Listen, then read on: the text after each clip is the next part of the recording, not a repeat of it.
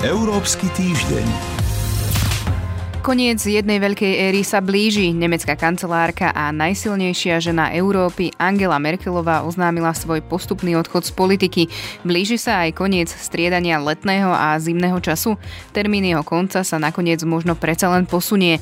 Európanov však viac ako posun času ohrozuje znečistené ovzdušie. To zabilo už 10 tisíce ľudí. To je niekoľko tém, ktorým sa budeme venovať v aktuálnom vydaní. Dnes s Radovanom Gejstom z portálu euraktiv.sk od mikrofónu mikrofónu pozdravuje Sonja Vajsová. Európsky týždeň. 18 rokov na čele kresťanských demokratov, 13 rokov kancelárkou z pomerne málo známej političky, ktorá mala moderovať hľadanie nástupcu Helmuta Kola, uznávaného zjednotiteľa Nemecka, sa stala najvplyvnejšou ženou Európy.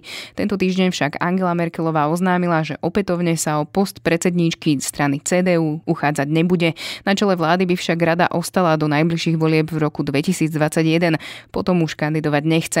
Pán Geist, začneme domácou politickou scénou. Vyrieši jej avizovaný ústup z čelných pozícií krízu, v ktorej sa momentálne vládna koalícia CDU-CSU nachádza? Aby sme boli férovi, je treba asi povedať, že Angela Merkelová nie je jediným problémom CDU-CSU. Jej odchod z čela strany však môže strane pomôcť. Ani nie preto, že by tú stranu viedla zle, alebo že by bola mimoriadne nepopulárna. Ona v zásade odchádza ešte v čase, keď je vplyvnou a populárnou političkou, čo sa teda podarí málo ktorému vrcholovému politikovi.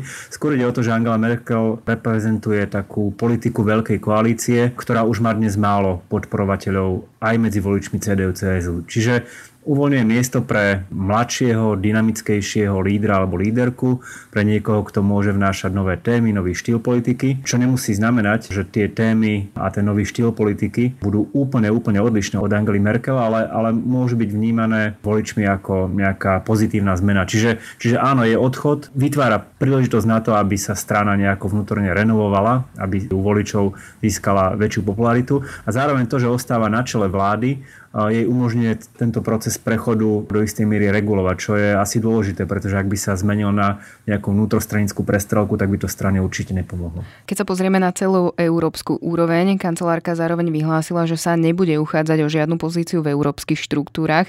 Vieme, že mala v európskej politike silné slovo. Neoslabí teda jej avizovaný odchod vyjednávaciu pozíciu Nemecka v Európe, respektíve čo jej odchod môže znamenať pre európsku politiku. Nemecko ostáva najsilnejším politickým dôležitým hráčom v Európe, to ako politicky, tak ekonomicky. To sa nebude meniť aj napriek tomu, že na čele nebude po roku 2021 Angela Merkel ostáva premiérkou, čiže stále agenda tvorby európskej politiky ostáva v jej rukách, čiže opäť na najbližšie roky sa nič zásadné meniť nebude, ak nebudú predčasné voľby samozrejme a ak ona nebude musieť odísť z úradu skôr. Dalo sa možno trochu čakať, že Angela Merkel nebude ašpirovať na nejakú vysokú európsku pozíciu. Nikdy sa v tomto zmysle nevyjadrovala. Teraz odchádza na možno nie úplne vrchole, ale stále z dobrej pozície ako úspešná populárna politička, ktorá bude môcť hovoriť do vývoja krajiny alebo aj vlastnej strany z pozadia, z pozície nejakého seniorného politika. Nemyslím si, že by avizovaný odchod z nemeckej politiky mal mať nejaký vplyv na pozíciu Nemecka v EÚ. Zaujímavé bude sledovať, kto nastúpi po nej, pretože dnes sa zdá, že aj tú budúcu vládu, ak sa nič zásadne nemení, budú tvoriť konzervatívci, možno v inom zložení. A ten niekto bude mať dobrú šancu stať sa nemeckým kancelárom alebo kancelárkou. Od toho nástupcu bude závisieť do značnej miery, ako bude chcieť Nemecko ďalej pôsobiť v EÚ, aké pozície bude zastávať, či sa zmenia jeho postoje napríklad v otázke reformy eurozóny a podobne. Alebo migrácie. Každá z týchto otázok sa bude intenzívne riešiť aj počas tých rokov, kedy ešte Angela Merkel ostáva na našej nemeckej vlády. No, Nezdá sa, že ktorýkoľvek z týchto európskych problémov, či hovorím o migrácii, o eurozóne, o probléme efektívneho zdaňovania korporácií alebo čomkoľvek inom, nezdá sa, že by ktorýkoľvek z týchto problémov dokázala Európa definitívne vyriešiť v horizonte najbližších pár rokov. Európsky týždeň striedať alebo nestriedať, zimný alebo letný? To je otázka, ktorú si momentálne kladú všetky členské štáty Európskej únie. Európsky ministri dopravy tento týždeň rokovali na neformálnom stretnutí práve o tejto téme. Rakúske predsedníctvo navrhlo, aby sa koniec striedania času odložil z roku 2019 na rok 2021.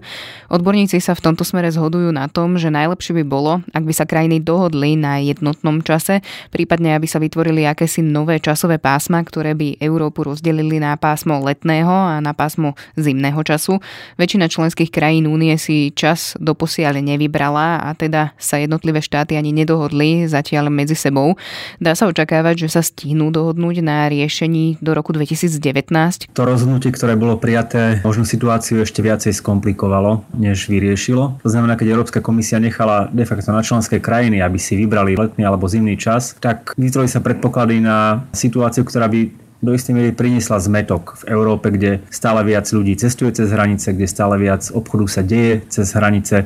Čiže áno, najjednoduchšie bolo a najefektívnejšie bolo, keby si krajiny vybrali buď jednotný čas, alebo sa vytvorila presná hranica, v ktorej časti Európy sa bude používať zimný a v ktorej časti Európy letný čas. Stále môžeme dúfať, že k takémuto riešeniu aj ministri dospejú. Či to bude do roku 2019, otázka striedania letného a zimného času je pre ľudí ľahko uchopiteľná, je živá v politickej diskusii, ale nie je to tá najdôležitejšia otázka, ktorú dnes Európska únia musí riešiť. A ukazuje sa, že v takomto prípade, kde v zásade racionálne riešenie je riešenie jednoduché, vytvoriť nejakú jasnú hranicu, môžu do rozhodovania vstupovať aj, aj iné faktory a, a nejaký kompromis sa môže hľadať ťažko. Ja predpokladám, že ten rok 2019 nebude hraničným dátumom a ak sa v najbližších mesiacoch ukáže, že, že sa nepodarí nájsť dohodu, no tak sa to také prechodné obdobie, počas ktorého ešte stále budeme používať letný a zimný čas, jednoducho predlží. Už ste to naznačili, že tá téma je veľmi ľahko uchopiteľná pre obyvateľov Európskej únie. Je toto aj dôvod toho, prečo sa o tejto téme začalo tak intenzívne v Európe diskutovať, respektíve prečo práve teraz sa o nej hovorí? Téma zrušenia striedania letného a zimného času bola súčasťou diskusí už niekoľko rokov. Hovorilo sa o tom, že je to pre ľudí lepšie, že to aj tak nemá ekonomický význam striedať letný a zimný čas a tak ďalej a tak ďalej. Podľa mňa dôvod, prečo sa o tom začalo intenzívne diskutovať teraz je možno taká tá iniciatíva Európskej komisie. Tá téma je pre ľudí naozaj ľahko uchopiteľná, prevláda názor, že striedanie zimného letného času ľudia nechcú. Čiže Európska komisia to použila ako tému, v ktorej sa môže ukázať, že európska integrácia ľuďom prináša konkrétne pozitívne výsledky. Ak by sa na európskej pôde podarilo dohodnúť, že to striedanie sa bude rušiť. Ale ako som povedal, no rozhodnutie nakoniec padlo také, že to bolo také rozhodnutie nerozhodnutie. Podľa mňa napriek tomu, že racionálne riešenie sa zdá byť jednoduché, tak uh, asi ešte chvíľu budem musieť s týmto striedaním času žiť. Toľko Radovan Geist, ďakujem vám za rozhovor. Ďakujem. Európsky týždeň. Ešte pridáme dve správy. Európska únia ponúka podľa denníka Financial Times Spojenému kráľovstvu nový brexitový návrh, ktorý má vyriešiť problém hranice medzi Severným Írskom a Írskom. Podľa návrhu by zostalo Severné Írsko v plnokrvnej colnej únii s 27 vrátane jednotného trhu. Veľká Británia, teda Škótsko, Wales a Anglicko by ostali v colnej únii tiež, no v jej tak povediac light verzii. V nej by mala Británia dočasne s úniou rovnaké pravidlá na dovoz tovaru zo zvyšku sveta, no už by nepodliehala nariadeniam Bruselu, napríklad o daniach či štandardoch pre životné prostredie. Britskí politici sa na nový návrh chcú podrobnejšie pozrieť na budúci týždeň. Ak sa im bude pozdávať, mimoriadny summit koncom novembra, ktorému hrozí zrušenie, ešte môže byť reálny. Európska environmentálna agentúra upozorňuje na neviditeľného vraha, ktorým je znečistené ovzdušie. Špinavý vzduch pripravil v Únii o život 500 tisíc ľudí. Podľa agentúry je cestná doprava jedným z hlavných zdrojov znečistenia. Ďalšími faktormi sú poľnohospodárstvo, výroba energie a priemysel. Únia by sa mala poriadne zamyslieť a minimálne zdvojnásobiť svoje úsilie pri prijímaní opatrení za čistejšie a zdravšie ovzdušie. A to bola posledná správa z týždňa v Európe. Pripravili ho pre vás portál euraktiv.sk a Sonja Vajsová. Ešte pekný víkend. Európsky týždeň.